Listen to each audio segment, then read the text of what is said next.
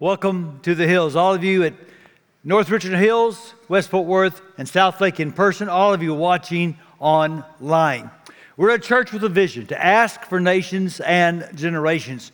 One of those goals is to see 15 new churches planted in the next five years. We are a church with a history of starting new churches. Last week, my wife and I got to visit some of those churches. We were in California. We got to be with Lorenzo and Isabel Smith who lead Collective Church in the heart of LA. Uh, we got on Sunday to go up to Santa Barbara to be with Mission City Church. You see my wife there in front of the rec center downtown where they meet. It's a beautiful building. The city asked the church to meet in. It's actually an old ballroom, as you can tell by the next picture. And the planters are Sean and Jayla Dillbeck, just absolutely lovely people that we got to spend the day with. And then later at the Pepperdine Bible Lectures, I got to hook up with Carlos Izazaga, who plants the City Church in San Diego. And I want you to know our church planters love the hills. They think we write the book on how to help start churches. They said, You're generous, you send people to check on us. And when your people visit our city, they look us up and they come to church and they take us out to dinner. We love the hills. So I want to thank all of you for being such a gracious church and for supporting that vision. We want to ask for nations. That's why we got such response last week to our opportunity to support brothers and sisters in Ukraine. We want to do it one more week. We have created a seven day prayer guide nations and, nations and generations.org slash Ukraine. Seven days of opportunities to pray. And we've got a tables in the foyer of every campus where you can write notes and prayers. I think we've already got over a thousand that have been written. I hope after this service you'll do that. We're going to take them and send them to our brothers and sisters in Ukraine. Now, we're in a series called The Way of King Jesus as we look at the most important sermon ever, the Sermon on the Mount. So today I am not going to preach about mothers, but I am going to use several stories about mothers in my sermon, including this one. A mother is getting her teenage daughter ready for her first ever car date. She says, Honey, I know boys. He's going to pick you up at the door and he's going to say, My, you look lovely tonight, but I'm not going to worry. He's going to get you in the car and say, You know, you're really special to me. I'm not going to worry. When he takes you out to eat, after the meal, he's going to say, Let's go out by the lake. We could park and look at the moonshine on the water. I'm not going to worry until you get there, and he's going to say, Why don't you scoot over here and sit by me? That's when mama's going to start worrying. Do you get it, sweetheart? I got it, mom. She's not back at 10, 11, midnight, not till early in the morning does she come home. Mama, boys are just like you said. He picked me up at the door and he said, My, you look lovely tonight, but I thought of you, Mom. I knew you weren't worried. He got me in the car, and told me how special I was, but I knew you weren't worried. After supper, he said, You want to go out and drive? And we could park at the lake and watch the moon on shine on the water. I knew you weren't worried. But then, Mom, you know what he did? He said, Why don't you scoot over here and sit by me? That's when I thought of you. And I said, Why don't you scoot over here and sit by me and let your mom worry? Okay. A classic example of following the rule and completely missing the point. And Jesus made this his main point in his main sermon when he talked about righteousness. See, I think this might be the most important part of the sermon. King Jesus is going to talk about the way to righteousness. And so we come to the heart of the sermon, which is the part of the sermon that's going to focus on the heart. So we're going to read verses 17 through 20 of Matthew 5. Typically, this is a verse that we skip over quickly. I think it is the key to understanding the whole sermon. So look with me, verse 17. Do not think that I've come to abolish the law or the prophets. I've not come to abolish them, but to fulfill them. For truly I tell you, until heaven and earth disappear, not the smallest letter, not the least stroke of a pen will by any means disappear from the law until everything is accomplished. Therefore, anyone who sets aside one of the least of these commands and teaches other accordingly will be called least in the kingdom of heaven. But whoever practices and teaches these commands will be called great in the kingdom of heaven. For I tell you that unless your righteousness surpasses that of the Pharisees and teachers of the law, you will certainly not enter the kingdom of heaven. Now, that's a heavy text. And there's two big ideas in that text that I think are critical for us to understand. One is that King Jesus has a high view of all Scripture. Now, that's important because Jesus was often accused of not having a high view of Scripture, of dishonoring Scripture, particularly the law of Moses. And Jesus' rebuttal was, I have no problem with any of God's words. I have a big problem with the way you're interpreting God's words. Look again at verse 17. I did not come to abolish the law of Moses or the writings of the prophets. No, I came to accomplish their purpose. You see, Jesus saw part of his mission as following the scriptures, uh, fulfilling the law. He did this by living sinlessly, like Moses prescribed. He did this by dying sacrificially, like the prophets predicted. Jesus so identified with the scriptures. Now, when I say scriptures, remember, we're talking about what we call the Old Testament. It's the only Bible Jesus had. He so identified with it that to diminish the legitimacy of Scripture was to diminish the legitimacy of Jesus. I get nervous when people say, I worship Jesus, I don't worship the Bible. Well, of course we worship Jesus. But if you worship Jesus, you have the same devotion to the scripture that Jesus had. And Jesus said, I have come to fulfill the scripture. Jesus used his Bible all the time, what we call the Old Testament. He used it to authenticate his ministry, to reveal his identity, to rebuke his critics, to legitimize his death, to predict his resurrection. In fact, one chapter earlier, Jesus out in the wilderness and the devil comes and tempts Jesus, and three times Jesus overcomes the devil by using scripture that he stored up in his heart. You cannot take seriously the living word if you don't take seriously the written word that meant so much to Jesus. This is why we study the whole Bible at the Hills the Old Testament and the New Testament. Jesus is the key to all of Scripture. And we need all of Scripture to understand and encounter Jesus. Jesus loved his Bible.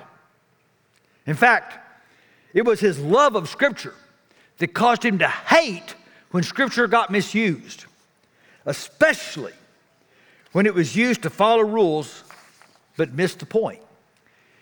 You see, he not only had a high view of all Scripture, but Jesus had a low view of most righteousness. Because the great temptation in religion is to produce a kind of piety that looks good on the outside and is rotten on the inside. You know what I'm talking about. There's a kind of way to do religion where you keep the rules and think, you know, if it's a sin nobody can see, it's not a big deal. I'm just going to focus on the kind of sin that people can see.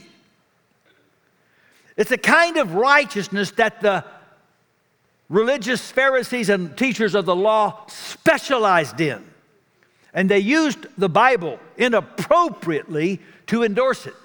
It was righteousness that focused on keeping up appearances, it was righteousness as makeup. Which reminds me of another mom story. Uh, a mother wrote in the Reader's Digest her daughter served in the military. She was stationed at Fort Stewart in Georgia. She was in a leadership course and got sent out into the woods for six weeks to live in very Spartan conditions. She wrote her mother and said, I have met a man that I would really like to get to know better, but we're not allowed to wear makeup, so he has no idea what I really look like. And isn't it true that much religion is just makeup to cover up an impure heart. See, King Jesus is calling for a kind of righteousness that doesn't just follow the rules. He's looking for a kind of righteousness that rules the heart. And he says that's the true purpose of God's words that you keep reading and misusing. And so, six times in the heart of the sermon, Jesus is going to say, you have always heard it said, But I say to you. Now we're going to look at the first four this week and the next two next week. But here's what's going on Jesus is going to say, Now this is how you have been taught the rule. But I'm going to tell you what God really meant. And before we get there, we have to look one more time at the most startling thing Jesus said. Verse 20. Unless your righteousness is better than the righteousness of the teachers of religious law and the Pharisees, you will never enter the kingdom of heaven. And people gasped. In their minds, the religious teachers and the Pharisees were the epitome of righteousness. They were the poster child. This is what righteousness looks like. And Jesus says, if your righteousness is not better than that, you don't belong in the kingdom of God. And everybody's eyes got big, and everybody's ears opened up, and yours should too. Because we're about to listen as King Jesus says, This is the kind of righteousness God is looking for. So let's read. You have heard that it was said to the people long ago, You should not murder, and anyone who murders will be subject to judgment. But I tell you that anyone who is angry with a brother or sister will be subject to judgment. Again, anyone who says to a brother or sister, Raca, is answerable to the court, and anyone who says, You fool, will be in danger of the fire of hell. Therefore, if you are offering your gift at the altar and there remember that your brother or sister has something against you, leave your gift there in front of the altar. First go and be reconciled to them, then come and offer your gift. Settle matters quickly with your adversary who's taken you to court. Do it while you're still together on the way, or your adversary may hand you over to the judge, and the judge may hand you over to the officer, and you may be thrown into prison. Truly, I tell you, you'll not get out until you've paid the last penny. You have heard that it was said, You shall not commit adultery. But I tell you, anyone who looks at a woman lustfully has already committed adultery with her in his heart. If your right eye causes you to stumble, gouge it out and throw it away. It is better for you to lose one part of your body than for your whole body to be thrown into hell. And if your right hand causes you to stumble, cut it off and throw it away. It is better for you to lose one part of your body than for your whole body to go into hell. It's been said anyone who divorces his wife must give her a certificate of divorce. But I tell you that anyone who divorces his wife, except for sexual immorality, makes her the victim of adultery. And anyone who marries a divorced woman commits adultery. Again, you've heard that it was said to people long ago, don't break your oath, but fulfill to the Lord the vows you've made. But I tell you, do not swear an oath at all. Either by heaven, for it's God's throne, or by earth, for it's his footstool, or by Jerusalem, for it is the city of the great king.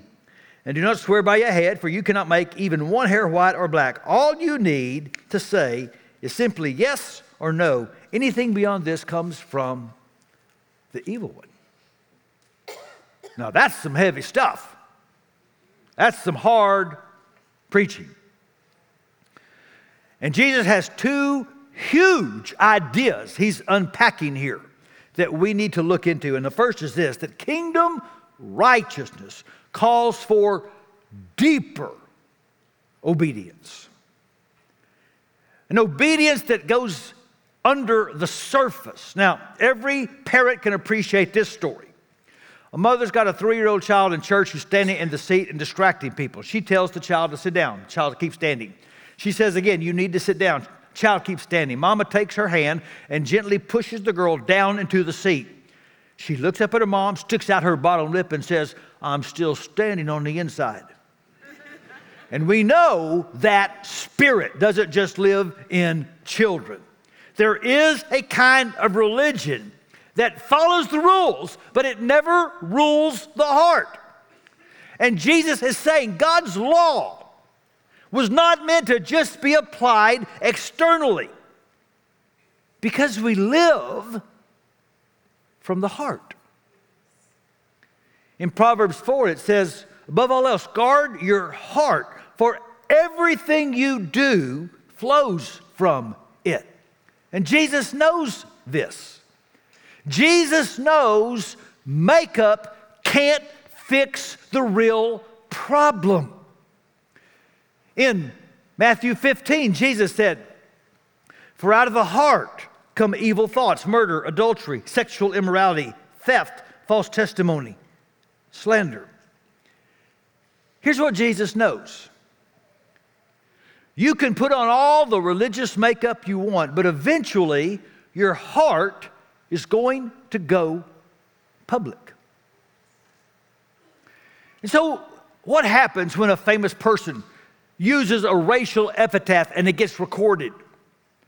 Or they get caught in a financial scandal or some kind of a sexual impropriety. Immediately, the PR and spin doctor goes to work.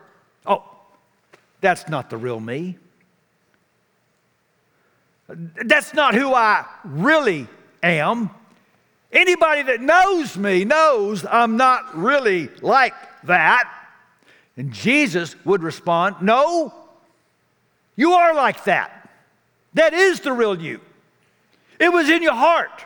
And what happened is the surface righteousness cracked, and the crud that's really there spilled out. I told you this is hard preaching. We don't want to think that's the problem. Jesus says, that's the problem. Think about the most famous murder in the Bible when Cain killed his brother Abel. Before the murder ever happened, God went to Cain, chapter 4, verse 6 of Genesis. Why are you so angry? The murder was in his heart before it ever got to his hands. What's the most famous case of adultery in the Bible? David and Bathsheba. How would that story get spun today if King David got caught sleeping with another man's wife? Oh, you know, I'm just all out of sorts because my army's off and I wasn't with them and just I just wasn't myself. And besides that, I'm under a lot of stress running the country. And besides that, I'm up on the roof minding my own business, and this woman is provocatively dressed. Isn't it amazing how men blame women for their sensual problems? Now, here's what David said when he wrote a psalm of confession 51, verse 10 Create in me a clean heart, O God. Because David knew the adultery was in my heart before I ever got in a bed. I'm going to give you an illustration you're not going to forget. Suppose I hold a glass of water and I shake the glass and water splashes out onto the stage. And I ask you, why did the water fall out onto the stage? You go, duh. Because you shook the glass. That's a true answer. There is a truer answer. Why did the water fall out of the glass? Because water was in the glass in the first place. If there was no water in the glass, I could shake and shake and shake and no water would splash out. And Jesus said, Every life is going to have storms. Now, you can build your life on sand or you can build it on the rock, but every life is going to have storms and they're going to shake you, and what's in you is going to come out. And so Jesus says, the kingdom is a place for a deeper kind of obedience. An obedience where the target is more than just not breaking a rule. That the point of the Ten Commandments wasn't just, well, don't commit adultery and don't lie and don't steal. No, it's deeper than that. The point was to become the kind of person that values reconciliation more than alienation. So you go to church and you're really mad at somebody, and maybe you have a legitimate reason to be mad, but then you think, you know what? How can I give my gift to the Father when I'm mad at one of his kids? So you leave your gift and you go and you make things right with your brother or your sister, and then together you come back to the Father. That was the point. Be that kind of person. The point was to become the kind of person that would never look at another person as someone to objectify for your own personal sensual lust and desires. The point was to be the kind of person that so cherished and honored God's gift of marriage that you would never cheapen it or throw it away for just any reason. The point was to become a kind of person with so much integrity that you don't have to swear to get people to believe you're telling the truth. You just have to say yes or no because you've become that kind of righteous person. You see, kingdom righteousness goes beyond the minimum requirement. It's a deeper obedience because Jesus wants to have a broader impact. And that's the second big idea. The kingdom righteousness has a deeper obedience and cares about a wider audience. And so, all six times when Jesus said, You have heard it said, but I say, I'm going to tell you this is what God really meant. All six times, he talks about situations that deal with how you deal with other people. Because kingdom righteousness is not just vertical, it's horizontal that in the kingdom, a righteous heart isn't just focused on how can I be right with God, but how can I be right with the people around me. And so, Jesus is challenging makeup righteousness, where you can follow the rule and not care that somebody around you is being ignored or diminished. Jesus said, Don't you realize? You say, I've never murdered anybody. Yeah, but your anger at them is just a non violent way of getting rid of them. It's still the same thing in God's eyes. You say, I've never committed adultery. Don't you understand that when you objectify another person. And all you see in them is someone to stimulate your lust. You're robbing them of the dignity God gave them as His image bearer.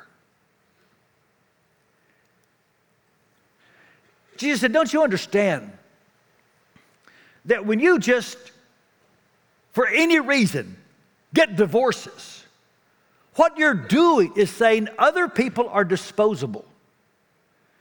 When they don't meet my needs or satisfy my desires anymore, I'll trade them in for somebody else.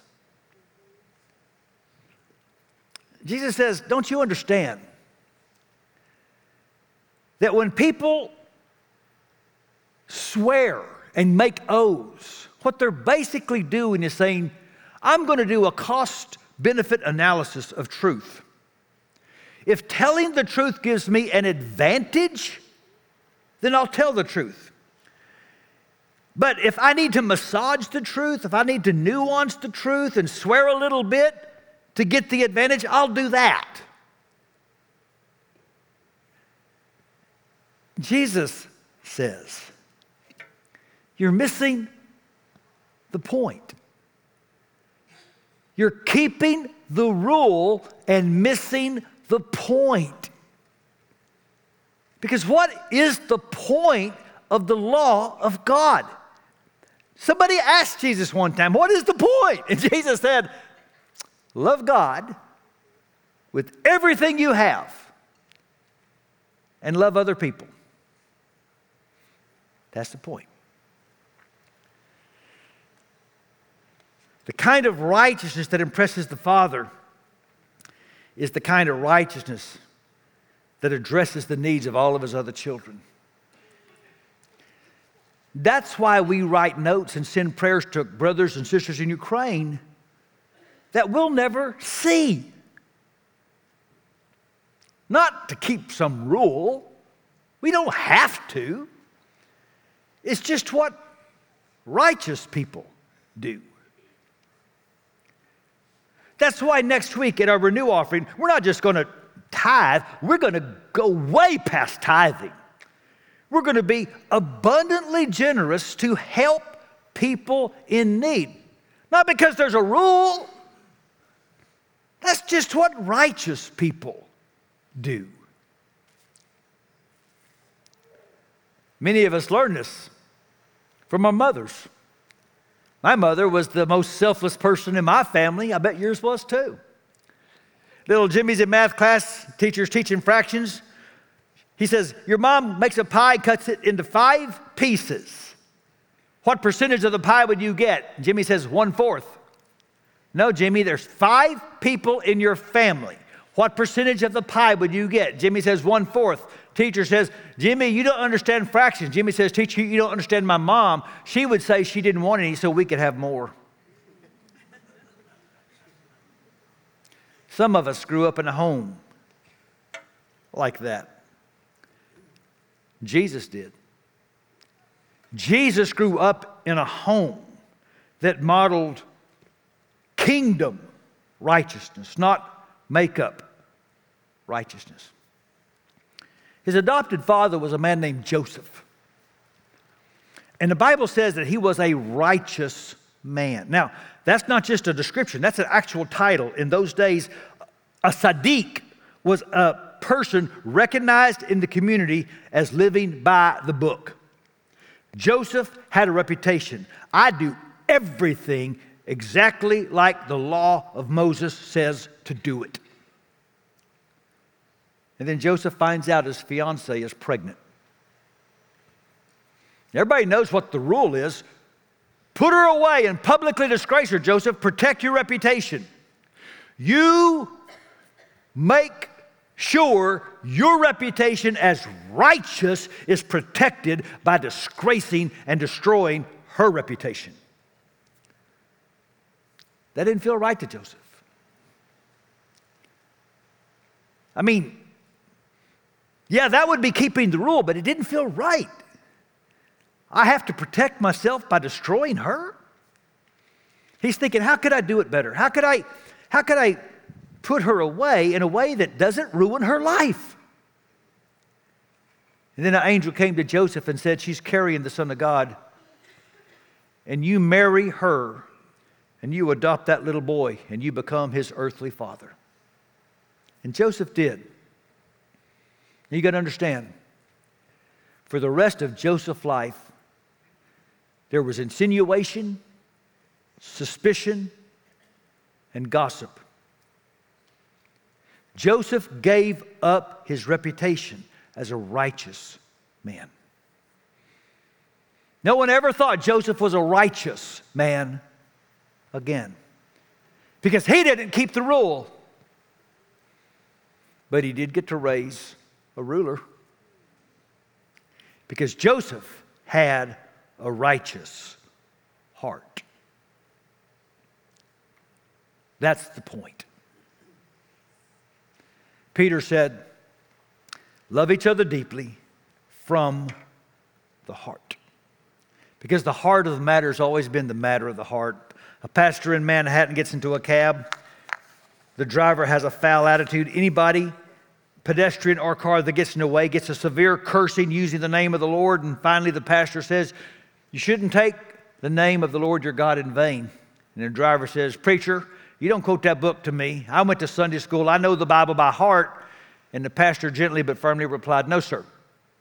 You know the Bible by memory, but you do not know the Bible by heart. I'm not saying follow your heart. The Bible never says follow your heart. It does say follow Jesus with all your heart. King Jesus will not settle for a surface obedience because King Jesus doesn't want a surface relationship with you. King Jesus wants your heart, all of it, for your own good. King Jesus wants you to know the liberation of living your life the same person on the inside and the outside. It is absolutely freeing. to not always be putting on makeup, to not always be faking and pretending, to just be the same person inside and outside. I'm not saying you're ever going to get it totally together. None of us will. We all need grace. I'm saying that what Jesus wants is a kind of surrender that says, I don't pretend this stuff. I am who I am in the power of the Spirit, inside and outside. I'm following Jesus. He's not at war with your heart, He's at war for your heart. Who do you know like that?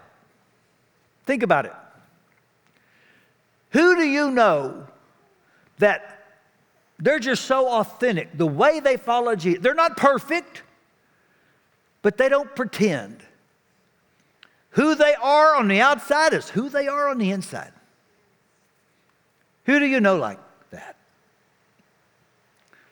I thought since it's Mother's Day, what mom do I know who lived that way? And almost immediately a person came to my mind Emma Phelps. Wade and Emma Phelps were rocks in this church. We stand on the shoulders of people like them. Wade was an elder in our church for many years. Emma had polio as a little girl, wore a big brace on her leg all her life, and never once complained about it. And she was a righteous lady. Wade directed a children's home. Sometimes, for different reasons, the law wouldn't allow the child to come into the home immediately, and the child had nowhere to go. Wade would just bring him home. He calls Emma. I'm bringing home a girl. She's going to stay with us. I don't know how long. She's going to live with us. And they had four kids, and they had Jenny, uh, at the time about six, who was about the same age and size of this girl. So Emma goes and tells her little daughter, I want you to go into your room, honey, go into your closet, and I want you to pick out some of your clothes to give to this little girl. Not to loan, to give away. Now, we all know how possessive little kids can be, right? They can have a toy in the closet they haven't touched in years. You let another kid play with it, suddenly it's their favorite toy in the world. So Jenny goes into that closet and does what any little kid would do. She found the stuff that was old, the stuff that was unpopular, the stuff she didn't wear anymore, and put it all out on the bed. But you see, Jenny had been discipled by her parents.